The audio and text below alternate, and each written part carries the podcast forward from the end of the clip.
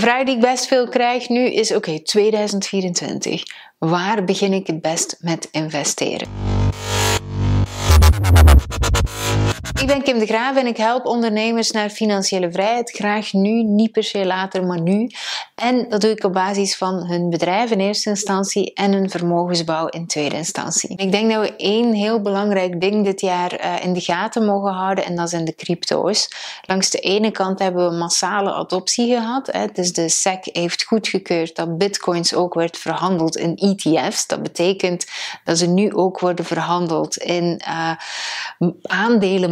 bij de bank. En dat is eigenlijk alle klanten bij de bank dus nu ook bitcoin kunnen gaan hebben. En waar dat uh, bitcoin of crypto's algemeen vroeger een grote drempel was voor het gewone volk, uh, is dat nu totaal niet meer zo. Dus het is veel makkelijker uh, om dat aan te kopen. Daarnaast, met die hele grote adoptie, ga je dus ook zien dat er een heel grote kans is dat er een hele grote stijging komt. En uiteraard is dit geen beleggingsadvies, maar dat is gewoon wat ik in de gaten hou in 2024. Ten tweede heb je ook de Bitcoin halving. Die vindt ongeveer om de vier jaar plaats en de laatste was in 2020. En als ik me niet vergis, gingen we dan ineens van 11.000 of zelfs minder, misschien 9.000 euro koers, naar 40.000 euro koers, wat echt crazy is.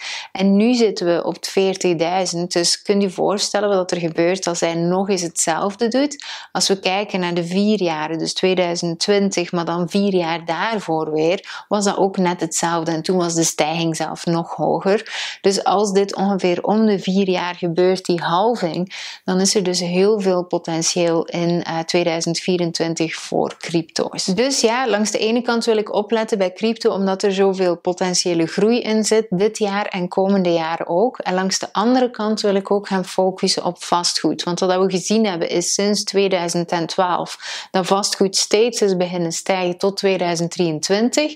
Alleen in 2023 is het beginnen stagneren, wat ook logisch was, want we zaten met een gigantische bubbel.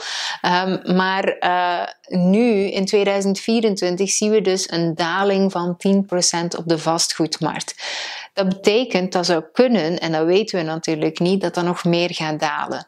En natuurlijk, als investeerder wilt je altijd kopen in een dal en niet in een piek. Want in een piek is het veel moeilijker om je rendement eruit te halen dan in een dal. Dus ik ga nu ook veel meer kijken naar vastgoed, wat er gebeurt en zo verder. En misschien niet in 2024, maar wel de komende jaren daarop.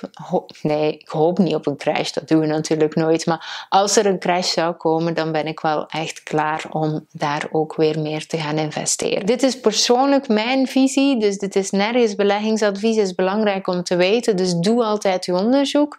Wat je wel kunt doen, is een gratis training volgen over investeren. Die heb ik op kimdegraven.nl be slash investeren of ik heb hem ook hieronder in de omschrijving. Dus daar kunt je zeker mee aan de slag.